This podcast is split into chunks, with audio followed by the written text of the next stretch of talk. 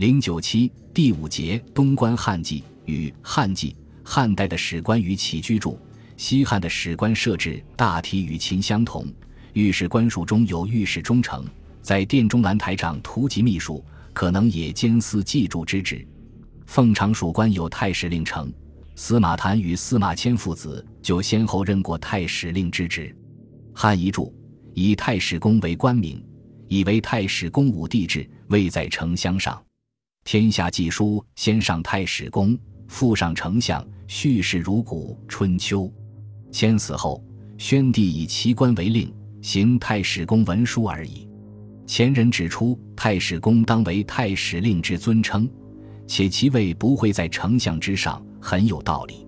但太史令掌天下记书，并仿《春秋》肢体记事的说法，应当是可信的。《汉书·艺文志》言：“太史是学童，能讽字九千字以上，乃得为史。”又以六体视之，刻罪者以为尚书御史、史书令史。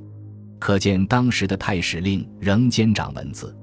王莽对复古改制有深厚兴趣，于居社元年制注下无史，置如御史，听政事，史旁记书言行。显然这是模仿动则左史书之，言则右史书之的古制。至于此制实行情况，则不得而知。东汉时期，由少府官署兰台令史掌管图籍秘书，或兼撰史传。班固曾任兰台令史，在任上撰光武帝本纪及平陵新事及光武功臣等列传，载记二十八篇。杨中人郡小吏传《哀牢传》，得到明帝赏识，征议兰台，专任史职。章帝以后，图籍与撰著之所移至东关。安帝永初四年，邓太后曾诏业者刘桢及五经博士校订东关五经诸子传记。百家艺术整齐脱物是正文字。此后，东汉政府的修史活动多在此进行。两汉时代起居注的修撰初具规模，《汉书·艺文志》注录有《汉注记》百九十篇。颜师古注曰：“若今之起居注，今人研究认为，注记或作注记，就是注记，体例为兼济天人之事，可以看作是起居注的前身。”《汉书》十二本纪多取材于此，《汉书·吕历志》有关于西汉十二帝孺子王莽、更始帝、东汉光武帝注记的记载，可知西汉历朝直至东汉初都修有注记。另外，《隋书·经籍志》提到，汉武帝有晋中起居注，后汉明德马皇后传明帝起居注，然则汉时起居似在宫中为女史之职。然皆零落，不可复之。武帝的晋中起居注与上述所言各地注记，不知是什么样的关系，也不知是何种体制。所谓然则汉时起居似在宫中为女史之职，云云，只是猜测之词。